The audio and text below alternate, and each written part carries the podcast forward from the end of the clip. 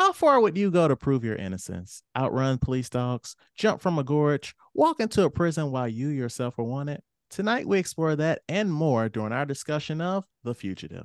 Joining us for his first appearance, we welcome. Hi, I'm Scott. I'm Matt. I'm Chad, and this is the 134th episode of your award winning podcast. We used to talk about this at work.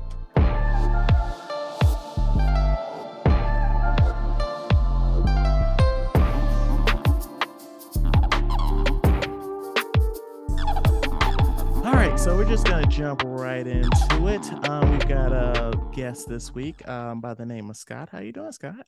I'm doing great, Chad. How are you? I'm I'm good, man. Um, it's not too late. It's not too early.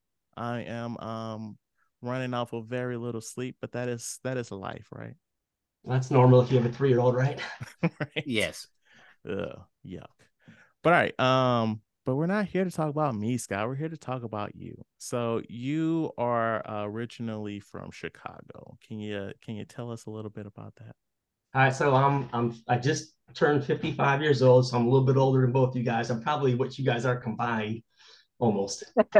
um. Oh no, we, we we're, we're older than a you. little bit more than that. All right. Combined. yeah. Yeah, I'm I'm from Chicago. I represent. Um, I was born uh, on the south side of Chicago, and uh, my dad was a Chicago police officer, and my mom uh, she worked at a, a Fotomat booth, which you guys would probably have to Google to know what that is. That's where they develop film, right? Back in the day, so like think about it. She she worked in this little shack in a parking lot of like a strip mall, Okay. and this the whole building was like the size of a cubicle in like a typical office. And people would drive in. It was like a drive-through. You drove in like and dropped off your roll of film, and they would send it off to a lab and get it developed in the pictures, and you come back a couple days later and pick them up. So that's what she did. How would you know when to get it? If I guess they would call you, right? I think back in the day, you like you dropped it off on Monday, you knew they'd be back on Wednesday or something like that. You know, Okay. like they okay. kind of do that that sort of thing. But- I remember like wasn't it like an hour or something like that, two one hours, hour, like that. one hour photo or something like that. Yeah, yeah, something like that. Yeah. yeah, I mean, back in the day, that was unheard of. But then, like a lot of places, you know, started doing that, like Walgreens and stuff, where you pay a Mhm. premium price and get them back, like you know, in an hour, Right. like that. Oh. Long before everybody was using, you know, digital cameras and phones, that sort of thing. So I guess let's let's let's take a side step. How old do you think we are, Scott? I'm gonna guess you're 30. Ooh, thank you. I appreciate it. It's because I should I, I I cut my beard off. I appreciate it. That's so kind. right, that's, That's so I, I, I'm guessing I missed a little bit low on that, right? So I'm gonna say early 30s. Neither one of you is 40 yet, right? We- close. Creeping Yeah. up on it. Creep- Yeah. I'll be I'll be 30, 39 You'll, next you'll be month. you'll be forty next year. Yeah. Yeah, yeah. Phrase it Mm. like that. Phrase it like Nah, that. I don't like that. I, I like saying 39 next month. Nah, 40 next year, yes. You're both you're both doing fine, Yeah. especially with the losing that that that facial hair there, man. Yes. No, it's I'm- just like you're like, you know, back in my day, guys, you know, uh, we did a little thing called um develop film. Have you heard of film? I'm like, come on, Scott, come on. We haven't even gotten started. You haven't talked about rotary phones later, man. Oh, I used to I used to love that. Like my grandmother had one in her kitchen, and I love dialing, like calling people on it, but it just thinking back, it just took so long. Much time. Yeah. yeah. I did. And, and my dad, like, you know, I remember for years we had a rotary phone in our kitchen, and everybody else they moved to these modern touch tone phones. I'm like, Dad, why, why can't why can't we switch? No, that's like 50 cents more a month or something. We're sticking with this. Like, Whatever. It costs you an extra 50 cents to be faster. It- What is yeah, I this? guess. They, well, they they nickel and dime you on like the silliest stuff, and then like look now at the stuff that they nickel and dime us on. Oh, absolutely. Yeah. And there's so many more like things today that are actually recurring. So I know like I mean people make more money today, but like it, I think it's harder on on like the generation behind me to like even buy cars and homes and stuff like that. I just think it's it's it's harder for them, even though they make way more money. Yeah, but like comparatively, right? Everything is more expensive, so it's like Yeah, but like what, yeah, what you I'm getting at more- is like when, when I was a kid, my dad was the breadwinner. He was a Chicago police officer, which was not making a ton of money. My mom worked part time at that Fotomat booth for minimum wage, but they were able to buy a house and put their Mhm. kids through college, and you know we weren't living in poverty. No, no, no. Mhm. I'm I, I'm agreeing with you. I'm saying even though people like what looks like they made less money, stuff costs less as well. Like Yeah. you know how they are, or how the what the old saying is. You know what was a gallon of milk in 1975? You know stuff Right. like that.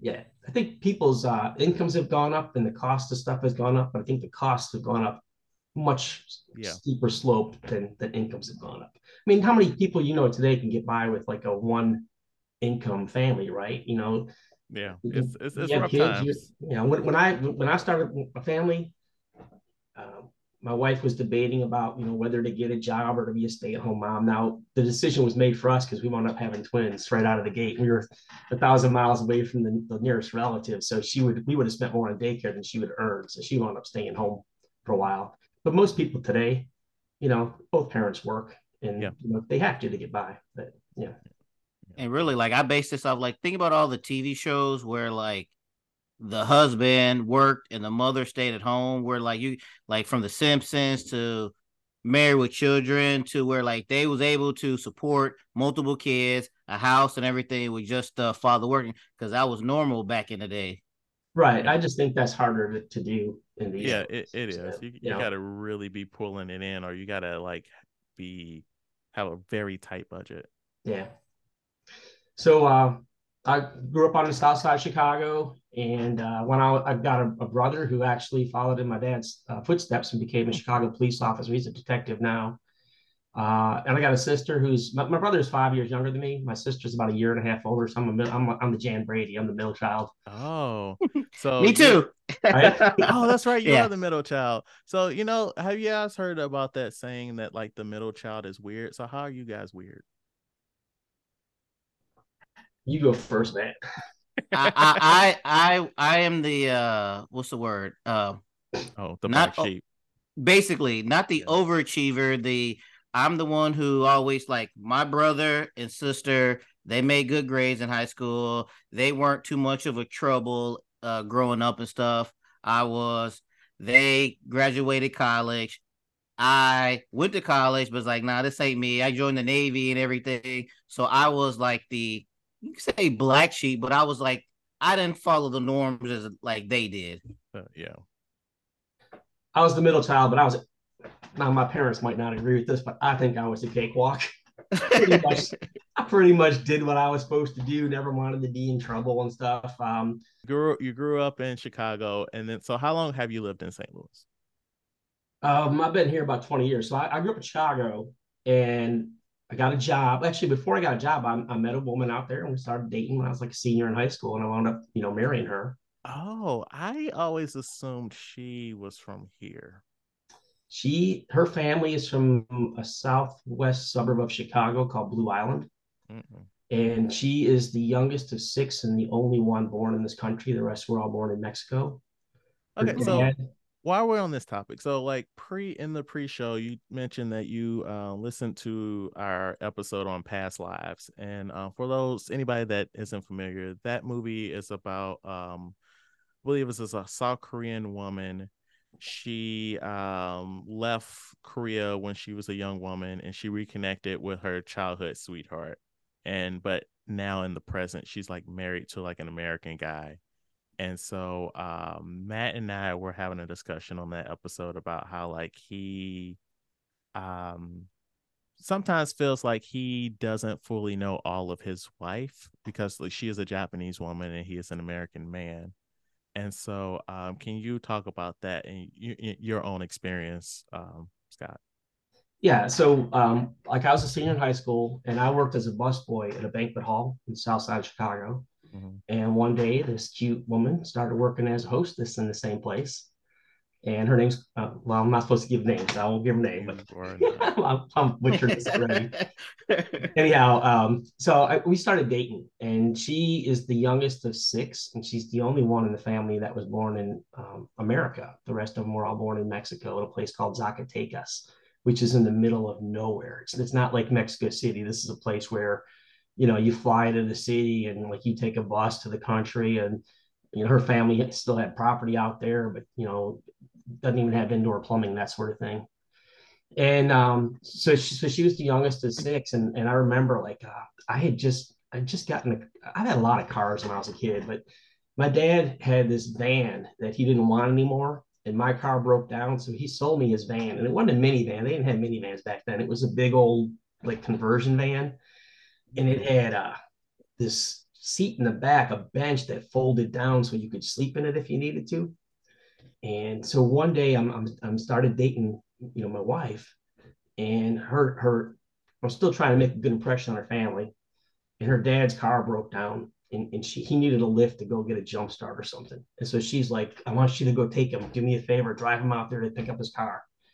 So I'm like, all right. So you know, he doesn't speak a whole lot of English, and I don't speak a whole lot of Spanish. But he gets in, he gets in my van, and you know, I didn't think to take the fuzzy dice hanging from the rearview mirror and hide him and they're sitting there, right?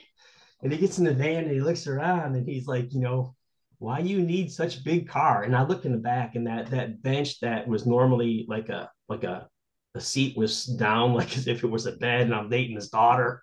I'm like, oh, this is oh, right, right. you know, but that it, it, worked out. You know, I got him, I took him out, we were able to get his car started and get it back home. And then um not long after that, um, someone gave him a, a, VCR for Christmas. And once I uh, hooked that up for him, I was in, man. I was golden. Right. You, uh, the technology had, uh, remember those? You had to set the clock and stuff. Yeah. Oh yeah. but but uh, but a lot of like go to the family gatherings, and you know, I worked at a, a, banquet hall, and there were a lot of Mexican folks that worked there, so I picked up the slang. So I could I could kind of handle my own a little bit, but I couldn't I couldn't understand everything. So a lot of times I went to a family gathering in her house, very hard for me to understand what they're talking about. And when you don't know what they're talking about, you assume they're talking about you, right? Yeah. You know, always, always, always. So, went through that a lot. And then one day we were still probably less than a year into our relationship, and they were having a New Year's Day celebration there. And I'm trying to be polite, right? So I'm going to eat whatever they serve. Either of you guys ever had goat before? Uh, yes. Really? Goat. Okay. I haven't had goat before. Uh, I feel like I've had goat at a Jamaican restaurant. Well, apparently goat tacos is a, th- is a thing. Okay. And uh, I wasn't prepared. And, you know, there's little kids running around the house, and one of them lifts the pot, the lid off a pot on the stove, and there's like a goat head staring right at him. Puts it back down.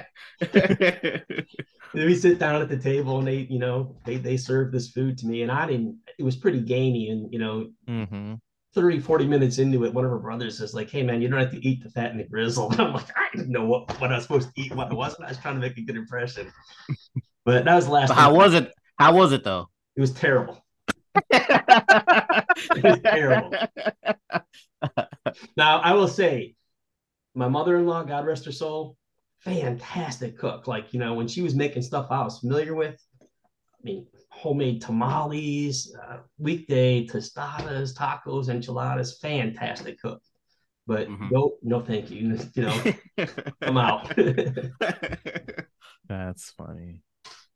Um, Look, how how how good is your Spanish now? Hablo español un poquito. Oh. so just a little bit. He, he, he yeah, a little yeah. bit. He know a little bit.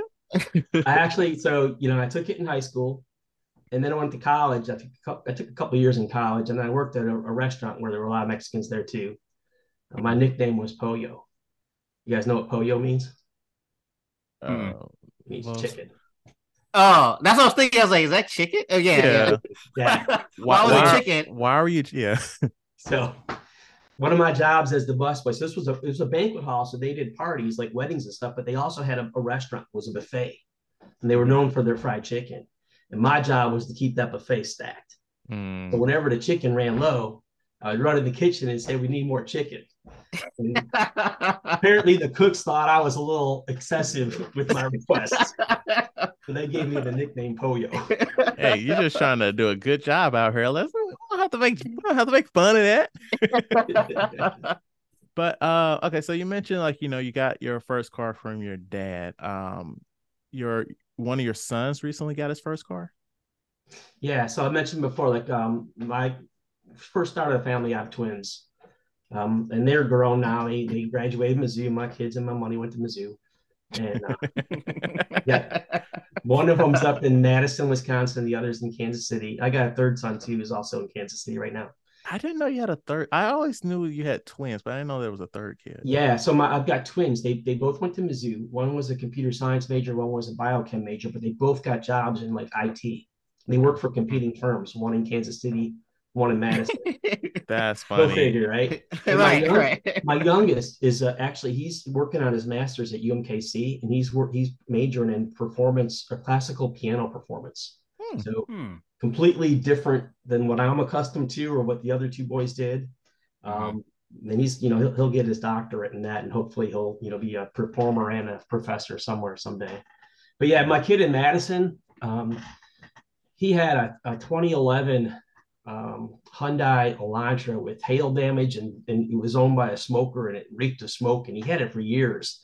And now he's been, you know, in the workforce a while and makes good money. I've been telling him, you know, you ought to buy a decent car. Mhm. So I drove up there the week before last, and he didn't know what he wanted. He had done some research, he knew what cars were good, but he really didn't know what to buy. So I took a weekend, and went up there, took him to CarMax, and just had him drive a bunch of cars until he could figure out what he wanted.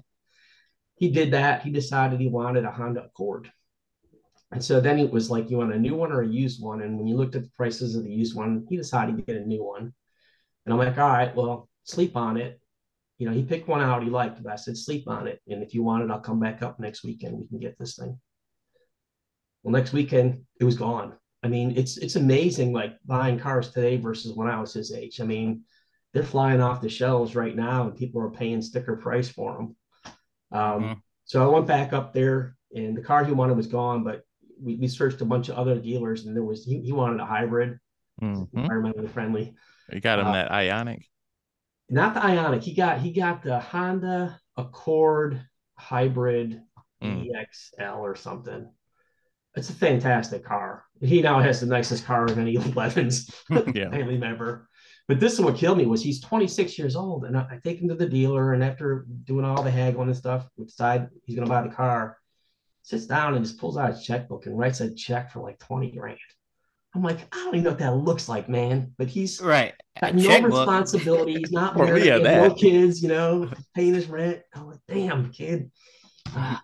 But um, yeah, he bought himself a new car, so I'm proud of him. That's that's really cool. Yeah. Did you did you help uh negotiate with the I, I dealership? did. I, I asked him if he wanted me to to Mhm. do that, and he's like, yeah, because I have a feeling they'll. I'm a Yeah. pushover. They'll talk me into anything. So I went Yep. up there, and I, I knew he was going to pay sticker price for the car. But when you get in there, you have all these dealer add-ons, right? Mhm. And they're Hey, telling we you got we got we got to spray the uh the rust proofing, you know.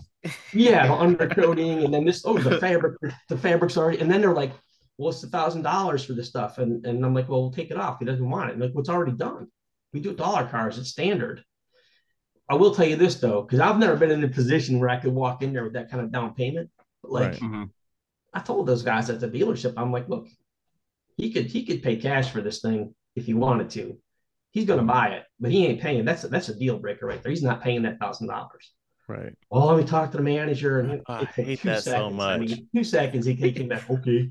Right. right. Dude, Yeah. Let me talk to the manager. Yeah. Yeah. Yeah. But it, it's But- funny because like I think that's everybody's thing is like whenever you buy your car, like even when I bought mine, I went with my parents because I'm like they're gonna try to do some funny stuff and I don't know Mhm. enough about things. So I'm like I need my parents here to facilitate if they try to give me some like you said rust proof or undercoating stuff or whatever, Yeah. whatever. Because me, I would have been like I got the money, sure I'll do everything, but then they're there to be like, nah, that's not a real thing. Stop that. yeah. My dad did that for me. And I, I try to do what he did. Mhm. Um, when I when I bought my first new car, I got rid of the van, right? And I wanted a Camaro. And Oh. back then they were like twelve, thirteen thousand dollars, right? Is this my That's it. back in the day? That's what they were. Right. I bought a I bought a brand new '91 Camaro, and my dad goes in the dealership and he starts haggling with this guy, and he is insisting that they upgrade my rims, and they gave me give me 16 inch rims instead of 14 or 15 or whatever they were supposed to give me. I, I could have cared less, but my dad's like, you need those better rims, or you're not paying for them. They did it. Fast forward five years, I'm driving home for Christmas from the East Coast. I got this big bubble in my tire. I got I need new tires on Christmas Eve. And they're like, well, Mr. Levens, there's only one kind of tire that fits this rim.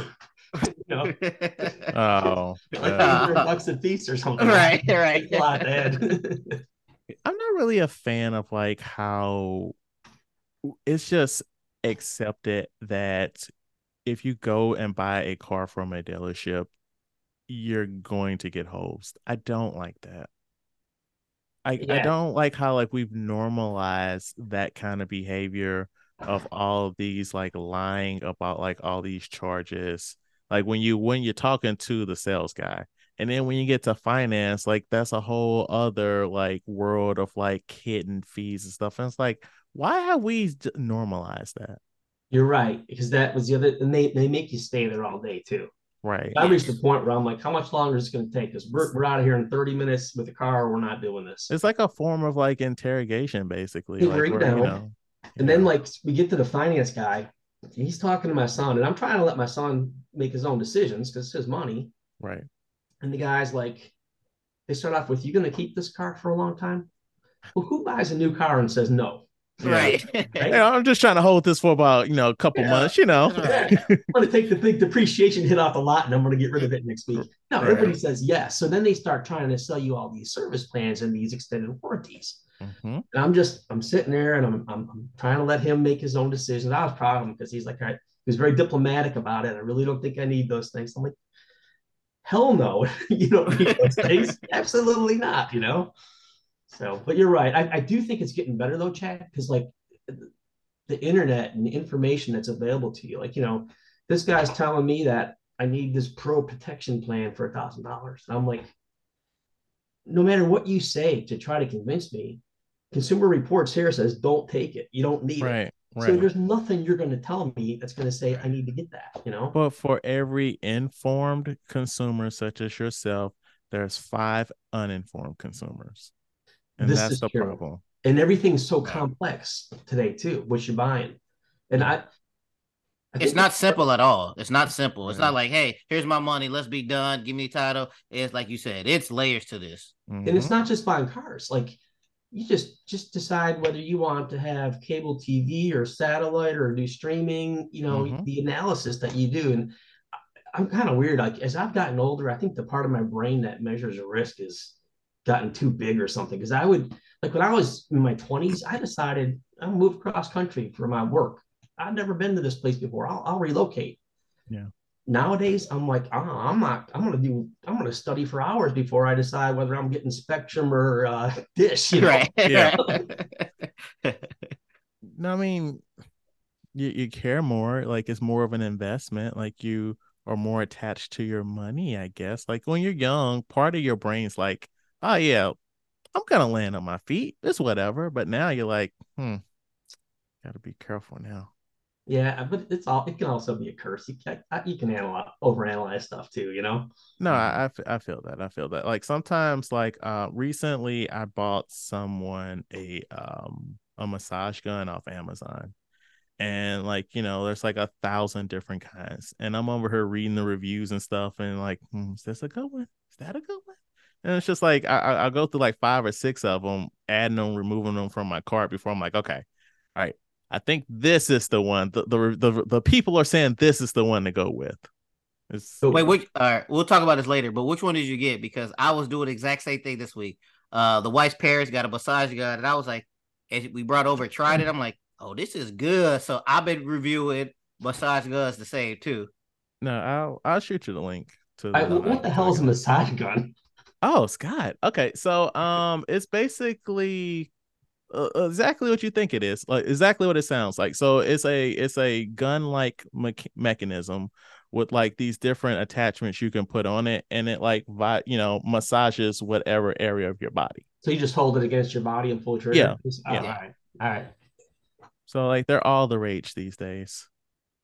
Yeah, those uh Amazon's choice thing helps me a lot. me too. Me too. I'd be like, what's going on? Amazon, let me know what I need to get. Tell me the things, Amazon. All right. Uh transitioning, Matt. We are about to get our soapbox out. Let's go. Oh, so I know we talked about it before about how uh studios are canceling um different stuff. I know everybody well should know about Batgirl, where they canceled that. They filmed it, everything, and they decide, decided not to release it. Mm-hmm. So I was reading because you know I'm a wrestling fan. So I saw that John Cena was in this movie called Coyote versus Acme, and they filmed it, but they didn't release it. They're not going to release it. So then I did more research on this, and um, basically, here's a synopsis: is Coyote versus Acme, a live action CG hybrid that stars John Cena, reportedly had finished for photography in 2022, will not be released. This is despite the high praise from the industry figures who have seen cuts of the film. And basically, everything that I've read from people who've seen it, they were like, this is the closest that any film has been to like Who Framed Roger Rabbit to where remain like live action. Like, I'm assuming John Cena is like John Cena, and then he's doing this. And this was based off a New York Times article called Coyote versus Acme. So I read that up. Basically, it's basically Coyote is suing Acme for all the products that he Faulty uses. products, yeah. You're right, and that's what it is. And I'm like, that's a phenomenal storyline. and they did. I'm like, why would you release this? This is amazing. Okay, so so here's the thing. Here's my rebuttal to even though you didn't write this, you are just um re- uh, repeating what you read in the article. So there was a movie called um I think it's like Looney Tunes Back in Time or something like that uh with Brendan Fraser and like it was like a basically like a Who Framed Roger Rabbit or a Space Jam with just Warner Brothers animated characters. Mhm. Uh, have you have either of you heard of this? No. I have not. Okay, so like I've never seen it, but like that has like similar in it. Like that's similarly what you're talking about. Um uh it's called Looney Tunes Back in Action. And it also has Jenna Elfman in it. She's the um co-lead, you know, from Dharma and Greg. hmm Uh, so similar energy, but uh, I do remember hearing about this movie, Acme versus uh, Coyote versus Acme, and I remember reading about it like last year, and it said that it was supposed to come out summer 2023, and I was like, okay, but like, why haven't I seen advertisement for it yet? And so my thing is like, just like when um a few weeks ago we we when we talked about Indiana Jones, right? And we were like, who is this movie for? Who Mhm. it who would this movie be for? Even when we did Space Jam 2, who is that movie for? This movie, in my opinion, will be for us. The because, like, for example, my son, he might be familiar with Coyote, but he wouldn't, he don't know it like we know it. So it will be more for our generation or who people who know who these characters are. But I was like, if my son watches he might enjoy it, but it's made for it'll be made for us.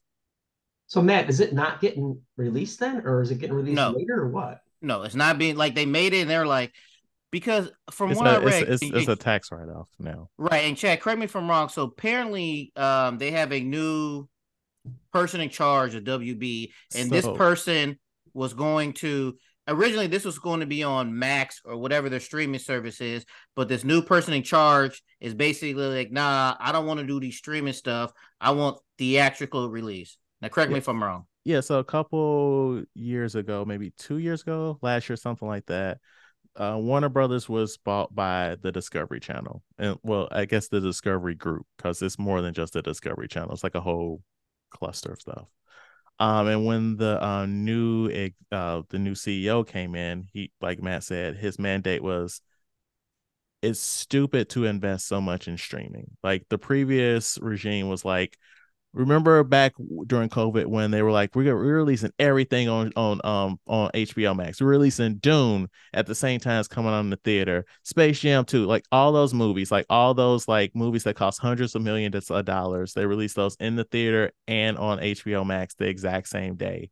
And they all did terrible in the box office because people were like, I can just watch this at home.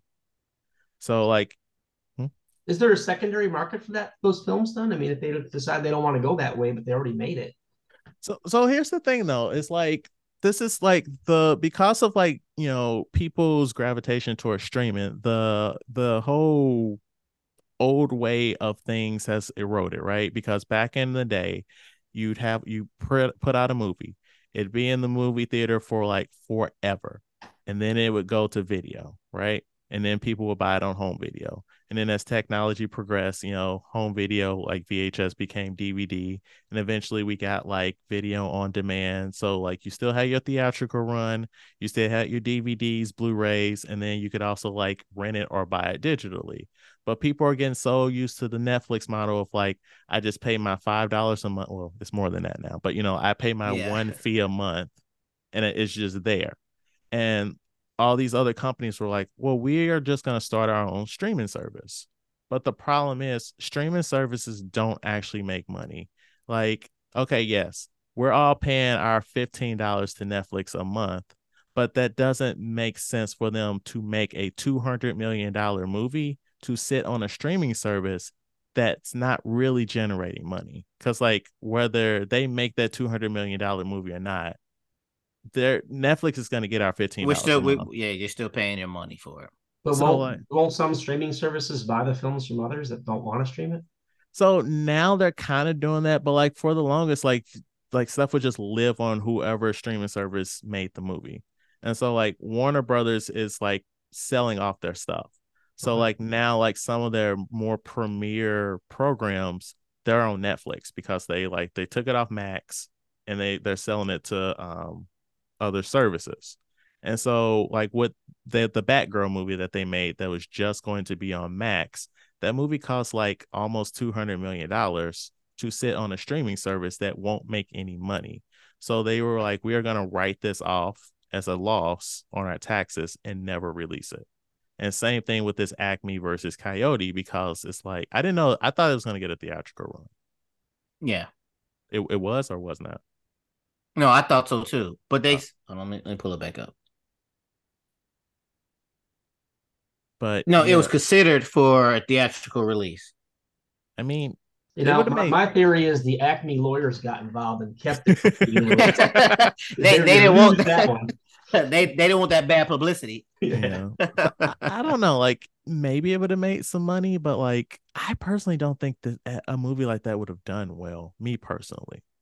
I, um, and that's where money, like you said, streaming service money wise, but I feel like um engagement, social media, popularity, views, I think it would have on a this type of platform. Because I think like if this was come up, people will have so many think pieces of you know Coyote versus Acme. This really means this and everything, or uh comparisons to Who Framed Roger Rabbit. Like I think it'll be a lot of engagement, but like you said, on streaming service, that don't actually mean money though. Right. So yeah. Yeah. So I don't know. That's unfortunate, but like just like when um they released that Popeye movie that they can't, um, it, give it a couple years and somebody's gonna leak it on the internet and I appreciate that. I, am waiting for that. yeah. Another one to add to the list of movies yes. that we cannot officially talk about on this podcast. oh man. Uh, okay, but you um did watch a movie that actually came out on Netflix that is only yes. on Netflix, and they cost and it costs a lot of money. Yes, I was trying to see how much it cost, but it didn't say it. But yes, I checked out uh the movie called The Killer with Michael Fassbender on Netflix. Um, this is a good movie. Uh, caveat: the very, very, very ending of this, like the last ten minutes of this, turned me off. But I will. There's gonna be a spoiler-free review. So basically, you having a, a assassin hitman, whatever you want to call it. Um, he botches a kill, and the people reciprocate this to one of his uh, female friends. So then now it's up to him to find out who done this, where they're at, and ex- extract revenge. This movie is is great all the way through. The way he has to find out, like, get the um, information to figure out where these people are at. Then he does his um, what's the word I'm looking? Not stalking, but um, what's the thing when you wait for people? Cops do it. Um, stakeout. Stakeouts. He does like stakeouts and stuff like that for these people, and then figures out the way to kill them and get to them. It's great. This movie is great. I highly recommend it. It's just the very ending of it is what I did not like, and I won't spoil it. But overall, like I'll give, I gave this four stars on Letterboxd. Uh, it's not boring. It's interesting, exciting. The kills, the fight scenes. He has this one fight scene with one of these guys, and it's like John Wick type of stuff. Like they're going at it. Uh, Michael Fassbender, yeah, he he was in it. He was doing this thing during this movie. So I highly recommend The Killer on Netflix. This movie cost 175 million dollars. And they said they made 318 in the Oh. box office. Oh, it got a theatrical run. Yeah, it, re- it was released October 27th in the US and it got to Netflix October 10th. I mean November 10th. It made 300 million or 300,000. Oh no, sorry, 318,000 Okay. October 27th of this year or last Yeah. year? this year. So it was in the theaters for a week? Yeah, so that Basically, they, so basically. for for award consideration.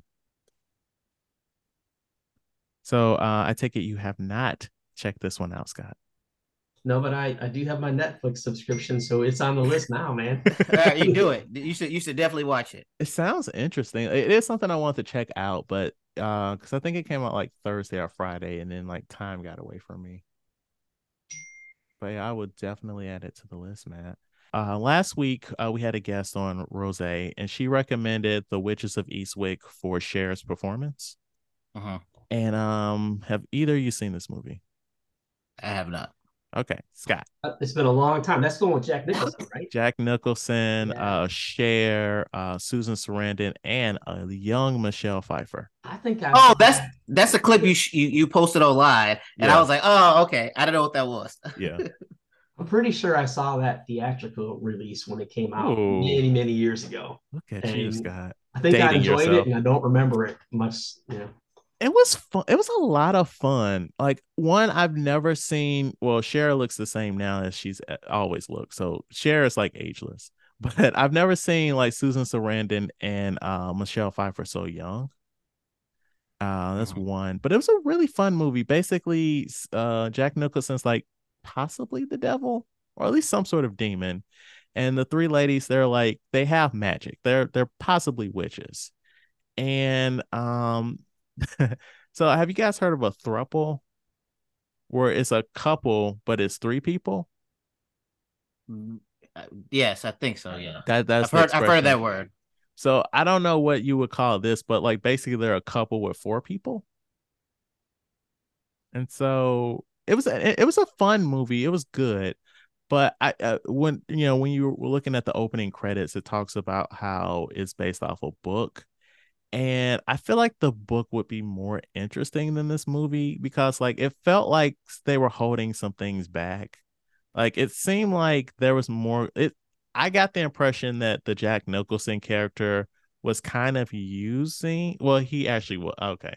He actually was using the women. Now that I'm, I'm remembering the plot. but like, I was thinking like there was like a little bit more to like what he was doing like behind the scenes. Mhm. Um, but yeah, he's basically like some like um omen type stuff where he was trying to have them make make them each have one of his kids to you know eventually rule the ro- world. Mm. Yeah, Is it a comedy? That's funny parts. Okay. it's like a drama, but with a lot of funny parts in it. Yes. Yes. Okay. Okay. Um. Also, so my mom was here a couple days ago. We were hanging out, and my daughter did something, and I was like, if I hit, if I was a person that hit my child, I would have hit you right now because it's like the what she did at the time. Mhm. Um, like I, I'm a parent, you know, I'm, I'm one of these new age parents where we don't hit our kids, even though I got spankings when I was a kid. And so Uh-huh. like I, I made a mention of something like that. And my mom was like, What are you talking about? You never got whoopings when you were a kid. And I'm like, excuse me, ma'am. All right, all right. You opened up this door. We meet. Well, they've been on the podcast. So Mike and Laura, my brother and sister, we have these conversations all the time in our group chat about our parents doing stuff, and then we tell them, "I never did that." Like, what are you talking about? Yes, you did. it's like once they get to that that grandparents age, they forget everything they did to us as kids. Hey, I'm like, mom, come on now. You h- how have you forgotten all these things? Like, right. ma'am, you were there. What are you talking about? so Scott, uh, have do you have you had any of this revisionist history from your parents once they became grandparents? Yeah, I think it all applies. I don't think I don't think they'd be in denial about you know that because they did. Uh, but somebody I mean, I mean, ask them because I didn't think my mom would be in denial until she was like, "What are you talking about? I never hit you." I'm like, "Mom, mom, really, really." my mom would do stuff worse. If I did something bad, instead of hitting me, she'd be like, "All right, when your dad comes home from work, you need to tell him what you did." and then uh, I'd be like, I'd be like traumatized for hours until right. she just defer it. That's funny, but oh, so um, also um, another thing in that part of that conversation, not not why I would hit her, but like um, so my daughter is a bit uh, rough and tumble. Um, I remember like the first week of daycare when I brought her home, like she was just filthy, and like I made a caption on like Instagram where I said it looks like she like slid in, slid home, slid into home for base because she's just uh-huh. like so disgusting. And so like um my daughter like she like really messes up her pants because she like she really gets rolling and like crawls and stuff. And so my mom was all like, "Why? What is wrong with her pants?" And I'm like, "I did the same thing when I was a kid. Like I remember like the knees of my pants were like always so messed up because I like be crawling around and stuff." And she's like, "John, you talking about, Chad? I don't, I don't know about all that." I'm like, "Dude, come on, mom. These and these parents." I don't know why. Like, well, not like your daughter, but like older kids, like I remember my son. Why are you always on the ground? Stand up. like, stop, get off the ground. Like, I remember as a kid, like he used to like, cause four, five, six, seven, eight, whatever it is, it's like always on the ground, falling down and stuff, and that's how you get holes in jeans. But I'm just like, stand up. Why get off the ground? Well, that's just kiss. That's just kiss stuff. Yeah, I think it's good for them. I, I do. I think it's good yeah. going around playing physically instead of always looking at a phone or a screen. You know. I agree, but like part of me is like, yes, do that. But also part of me is like, I pay for your clothes. Stop doing that. right. I said I I would always try to get my twins, especially, to want to you know watch football, watch the Bears. They had no interest, right? Yeah. But every Sunday, I put my Urlacher jersey on, 54, and I would dare them to say the word hike. Oh, they did, man. chasing around the house, throw them on the ground, do a dance around them. Like, oh, sorry, that that's Brian Urlacher.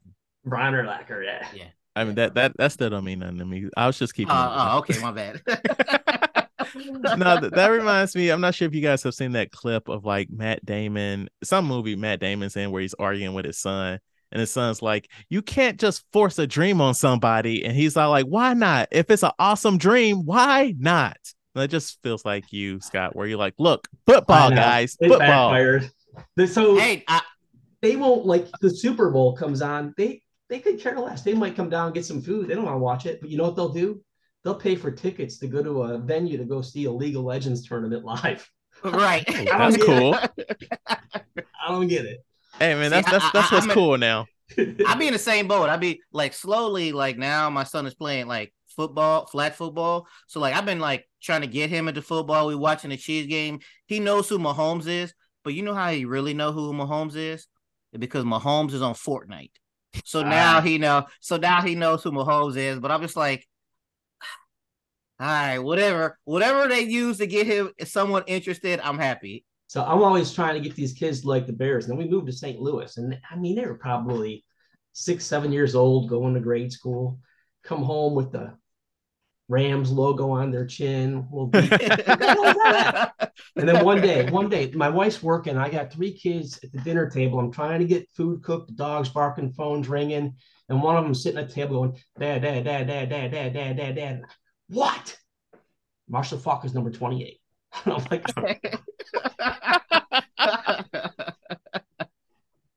I thought you was gonna throw out some Kurt Warner facts.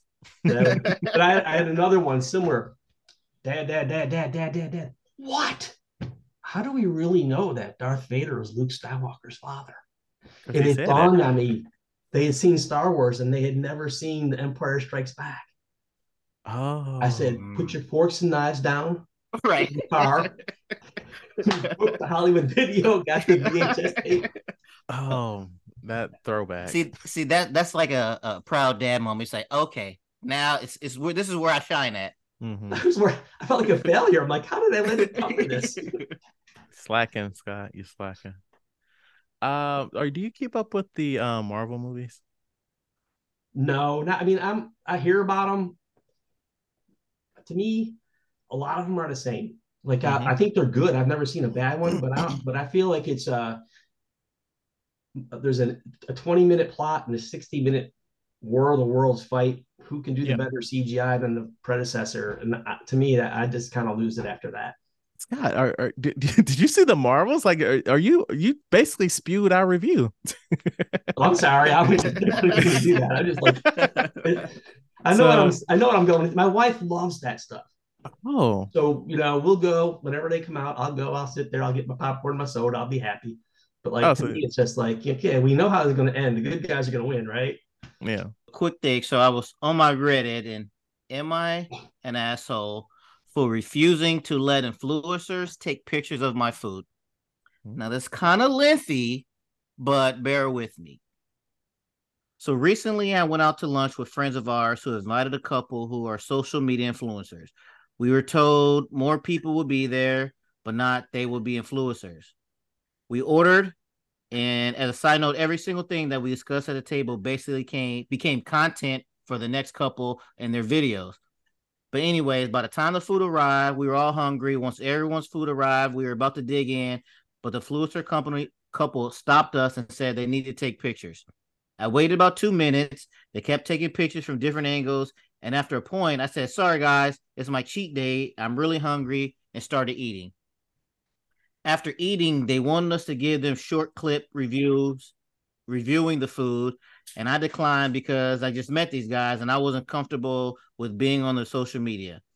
Now, the two influencers were extremely pissed off with me and saying that I'm an asshole for not letting them take pictures and not helping them out with their content.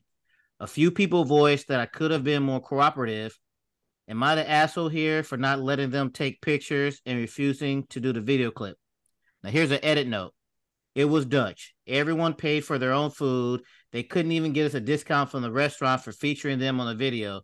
They asked the owner and he refused. Um, edit two. They actually both have legit playing jobs. They're both of them work in marketing slash advertising, and one of them is a manager level. So is that person an asshole for not letting them do their content on the food? Now, us as content creators, you know, everything is content, baby. Scott, what are your thoughts? no, you're not an asshole for that. unless you right. went into that, unless you went to that gathering knowing that mm-hmm. that was the purpose of it. The primary purpose was to develop content for these people, to do a review for the whatever dining establishment you were. Then I get it. But you're going there to eat, to have a good time, to enjoy a meal. No, you're not the asshole. Right. Like I'm with it because it's like I agree. Everything's content. Like there's so like th- I can't tell you how many times I'll go to a movie with somebody and I'm like, all right, you know we doing we doing a review of this when we get back to my house, and people are like, no, no, I'm not. it's like I can't get mad at you because it's like I just sprung that on you. You know, it's like if you don't want to do it, like how who are you to like basically force somebody to help you make content? Mm-hmm. I agree. It's not asshole. I I get at first you're like, all right, let me take pictures or whatever. But when you're like mid spoon in your mouth, be like, all right, tell me how you t- how does this taste? Nah, you you doing too much for that. Yeah. All right. When you go yeah. when you go out to eat, it's not always about the food, right? It's about the mm-hmm. experience, right? Yes. The food out of your your pantry, your your, your refrigerator at home. Mm-hmm. You go into the presentation for the environment. You're there to relax, unwind, enjoy yourself, not to add a new level of stress because someone wants to take a picture of your your plate before you've moved a pea from right. to the other. You know, and, and, and to be interviewed, but like, yeah, yeah you don't you want know, none of that. The only exception would be is if you went in there knowing that you know yeah. what I mean? That would be then I get it. But right. But also on the flip side, like being out in the field making content is so stressful in itself as well. Mm-hmm. Like when I did that vlog, when I went when I took that trip, like that, I just felt like the biggest asshole with my camera recording stuff and then talking to the camera. It's just, I that's why I hate. Like I hate like when I be thinking about doing stuff. I'm just like I don't want to be that person. Like as mm-hmm. I'm walking down the street, Hey guys, phone, it's Matt phone, in Japan. like this, yeah. I'm out in Japan, your boy, and we better go to this rock. Like, I don't want to be that person. but that doesn't that doesn't aff- I mean it doesn't offend me. I don't think it offends most people if that's what you're doing, as long as it doesn't interfere with what I'm doing or It Right. just it just feels weird because like you're partially talking to yourself. right. All right, if you go to a concert, do you watch the concert or do you hold your phone up and record the concert? I mean, I'm recording that concert, but I'm also never gonna look at that footage. That's what most people I think do. And I'm That, like, that's the same thing with uh fireworks. Let me let me videotape this fireworks. Right, I'm never, I'm never gonna watch You again. don't even look right. right. I know. I- I'm guilty of that, but I want I'm Right. trying to be a better person because I Right. the experience and you're you're missing it if you're doing that. right. But no, that, that was a good one, man. But all right, um, it's time for the main event. This week we discuss The Fugitive. I didn't kill my wife. I don't care. Put two patrol cars on that bridge down there. Four patrolmen have him glass this river. Yeah, what are you out of your mind? He's dead. I ought to make him easy to catch. Dr. Richard Kimball, unjustly accused of murdering his wife, must find the real killer while being the target of a nationwide manhunt led, led by a seasoned U.S. Marshal. All right, so we are going to give you the floor first, you know, share your thoughts on this movie, Scott. But I do have a question for you before we start. Okay. So this movie was filmed in Chicago in the early 90s. And are you about to tell us you was in the background of a scene? I, I was not. I had moved away by the time this was filmed. I was living in uh, the DC area when this one came out. Because like when uh when they had that parade scene, I was looking, I was like, is that Scott? What is that? Is that, is that young Scott? What's happening over here? Now, it wasn't, it wasn't me, but I will tell you. So, like, I- I've seen the the movie a million times, and, and and this is one like when it came out in the theaters, I made it a point to go see it, and I enjoyed it. But over the last twenty years, this is one of those movies that, like, on Saturday afternoon, you you come in from cutting the grass, you're flipping channels, and you Mhm. land on it, and like I'll, I'll it'll suck me in, and I'll sit there and watch it even though I've seen it before. And when I watched um, or listened to your podcast earlier, and you guys did that review on, I guess, past lives, Mhm. I'm like, I need to watch this again, man. These guys are serious. These guys making notes about these movies, you know. So I had to watch it again, and I'm watching it again, and, and I saw something that I had never seen before, and it's and it's, it's in the parade scene, Chad, that you referenced. Hmm. If you recall, Harrison Ford like walks by a garbage can and he grabs a, a, a St. Patrick's Day hat someone had thrown away, and he puts it on his head, and then he like mingles into the parade to get away. If you watch it, you almost got to watch it in slow motion. But there's a there's a guy with a Kansas City Chiefs jacket on right next to that garbage can, and I'm like, you That's know, everything in that movie is planned, right? It ain't. Right. Whoa, actually, okay. To, to jump ahead for a second, they that so they filmed during the actual parade. So like they were like they got permission from the city to like do that, but they they were out doing handheld stuff. So like Harrison Ford was like walking like real people. Like nobody knew where he was gonna go. Like he was just he was just a rogue agent. So, Like because they they had to film within the time of that that parade. so you're going to the St. Patrick's Day parade in Chicago in 1991 or 1990, whenever they're filming this thing. Mahomes isn't even born yet, right? right, right. The Chiefs are like the worst team in football, and you got yourself a Chiefs jacket, bright red, but I it- think- it's there. That is so random. Like, why are you gonna show up to Chicago in a Chiefs anything? Like, that's how you get beat up. Well, maybe if it was uh, the Blues or something, not the Chiefs.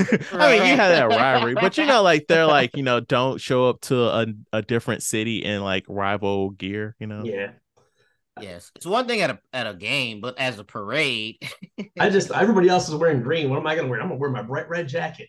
right. You know? But, But all right. but- but to the movie though, okay, watch that movie. I don't care what movie it is, whether it's The Fugitive or Men in Black or No Country for Old Men, or even that new one out, uh, Burial. I don't think I saw that one yet. If Tommy Lee Jones tells me to do something, I ain't Mm. questioned it, man. I'm Oh, doing right. it. I'm like, Right. I'm watching this Oh, yeah. movie. He's barking out orders. and- Right. I, I did a I did a bonus review of Burial. Yes, it's good. Yeah, I thought it was great. But I mean, like, Yeah.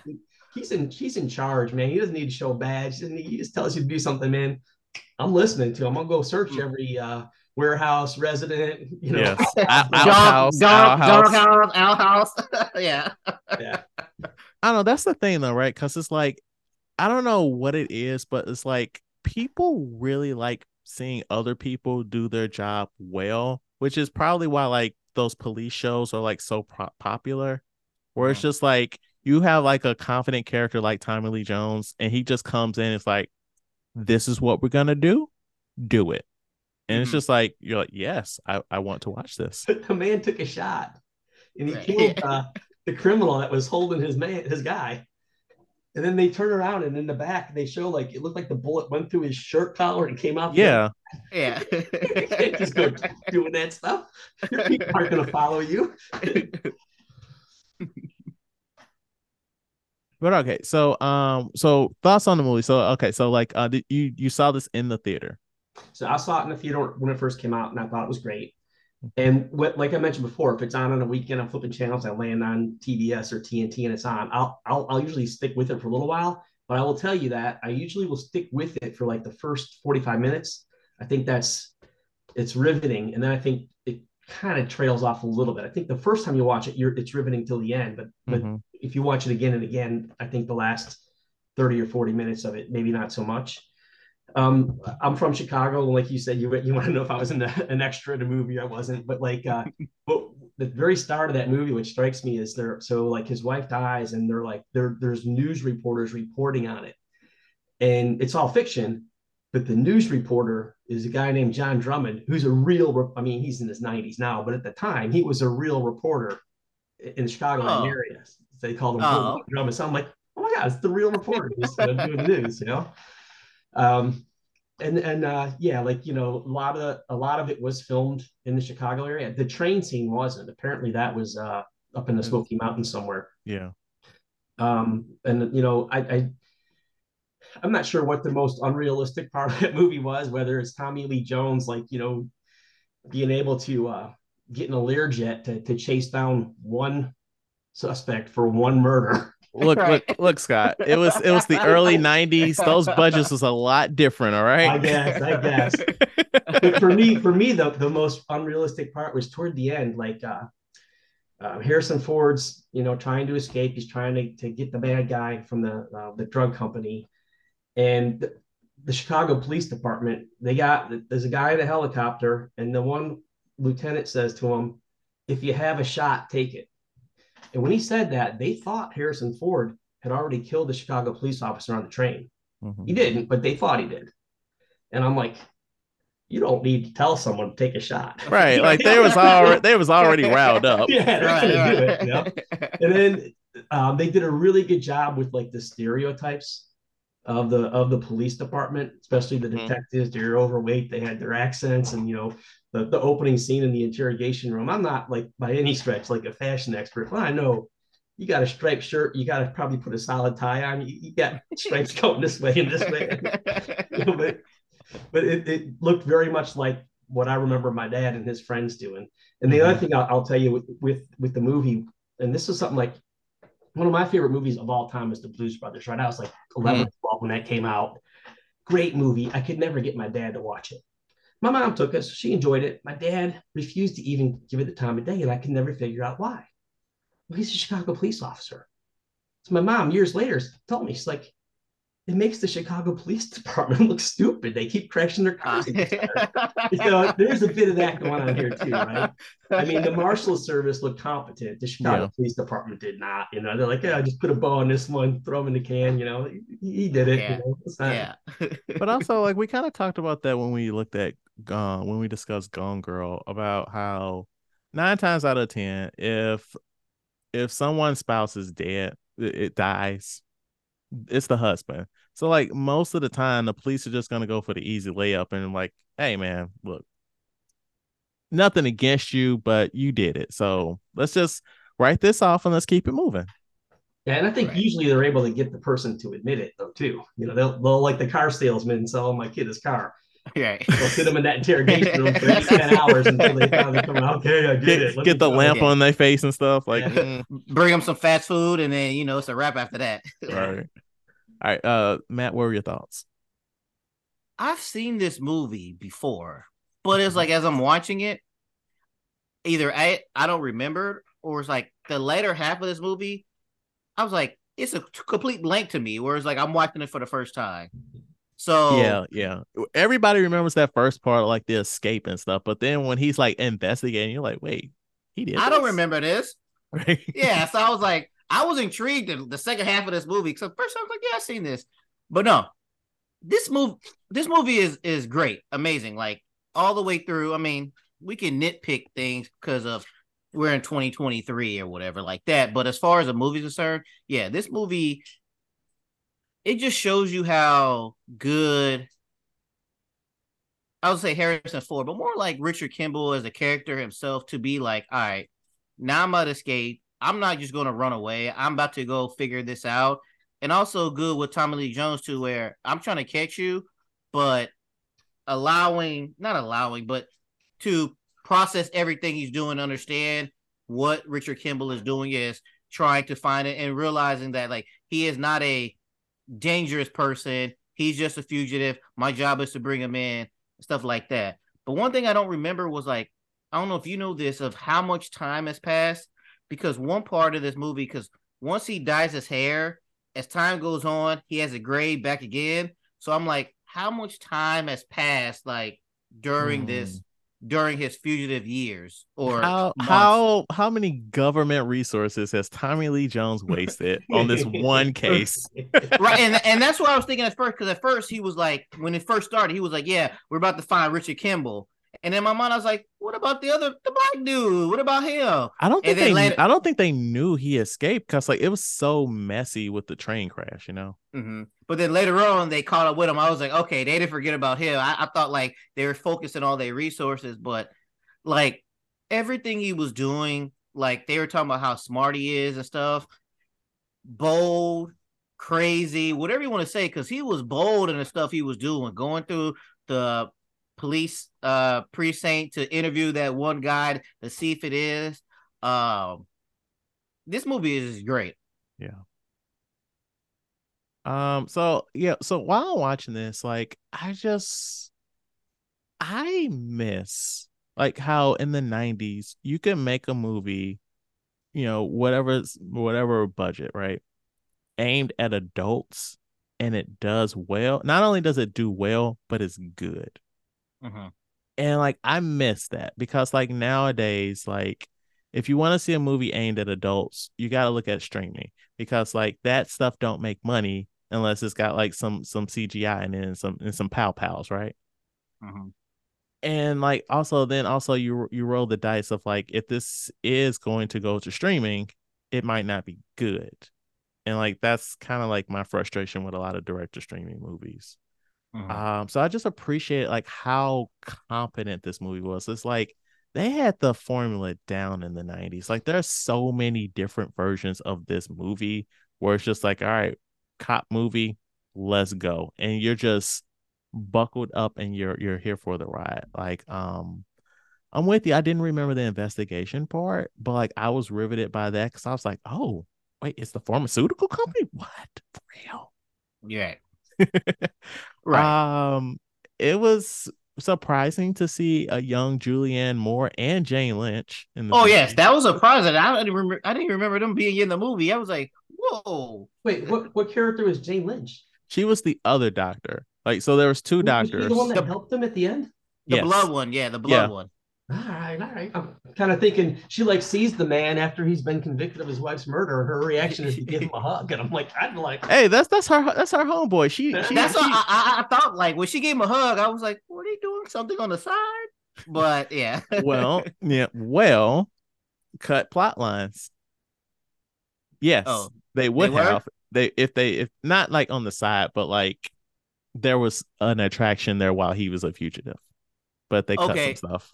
Because I, I, I get that because the way she interviewed the first time with the cops about saying like, oh, you're not gonna catch him and everything else like that. Okay, that's one thing. But then when she saw him and then she hugged everything, I was like, okay, it might it lead to something like yeah, something might have been extra with them. Yeah. I was like, she either knows him so well that she knows he didn't do this horrible thing that the rest of the world thinks he did. or mm-hmm. she's a lunatic because he kills women, you know. um, have either you guys seen the sequel to this movie? I didn't know there was one.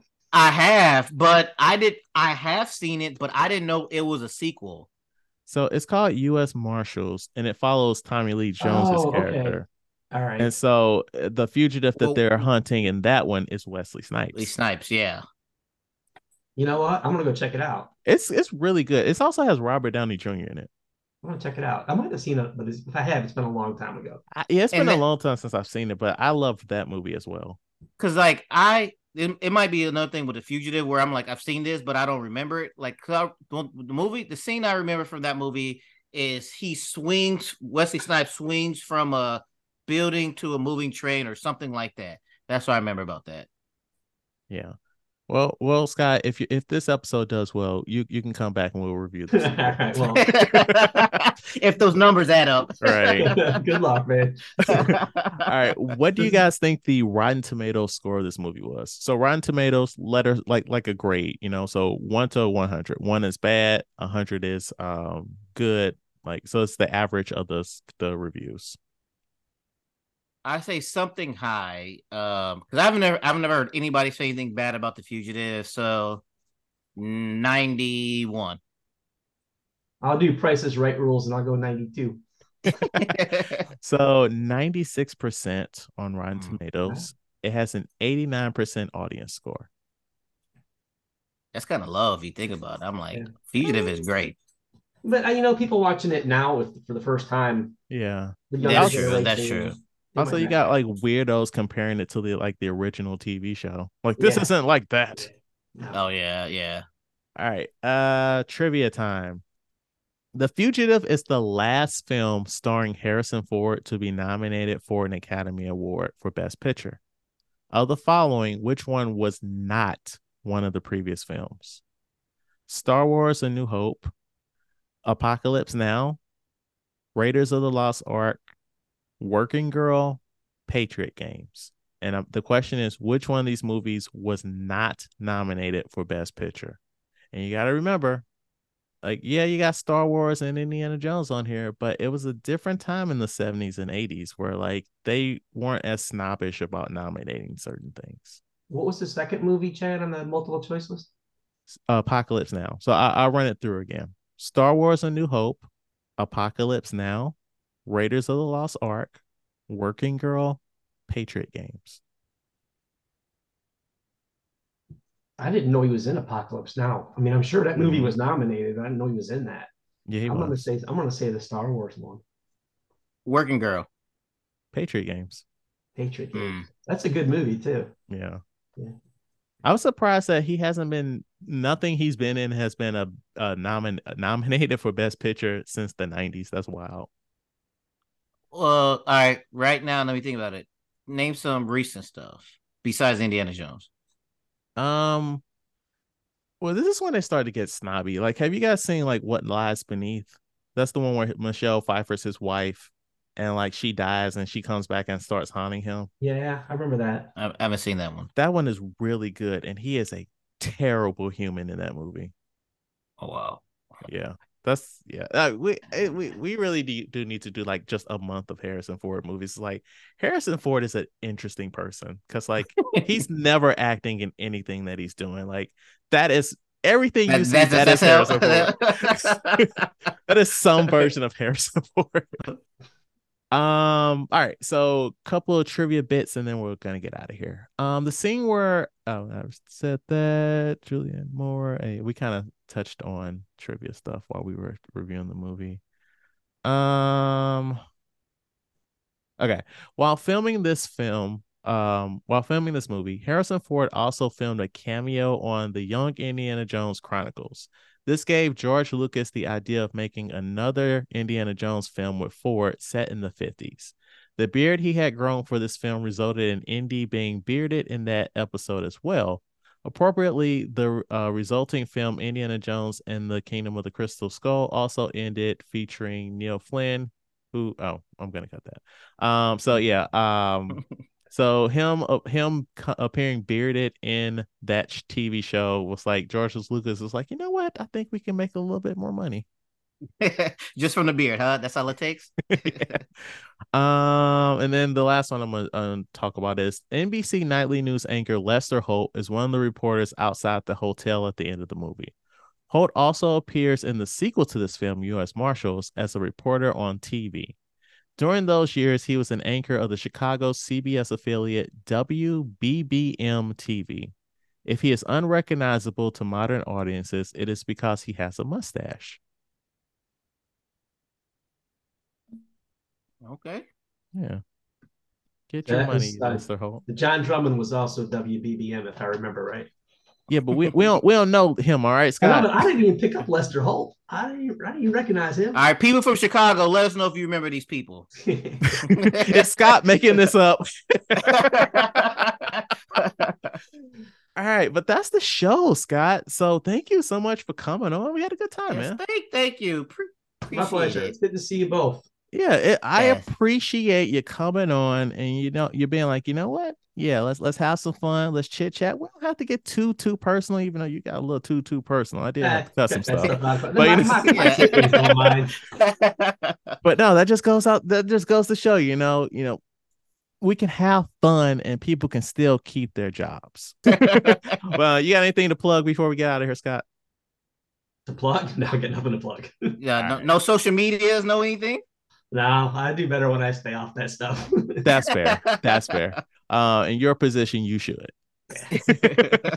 Thank you so much for listening. Please rate, like, and review our podcast on your platform of choice. If you have any feedback, please email us at we used to talk pod at gmail.com. Follow us on YouTube, X, formerly Twitter, Instagram, TikTok, and threads. It's a thing. We don't use it, but we have one at We Used to Talk Pod. Follow me on Letterboxd at BOW1213 and Matt at Mr. King0257. Come back next week when we discuss the Temptations movie. I am looking forward to this, but I'm not because if you recall, this is a TV movie, and so this is going to be three hours long because it was two parts. Uh, and like always, I don't know if this is a good episode. I don't know if it was a bad episode. But whatever you think about it, talk about it at work. Thank you for listening.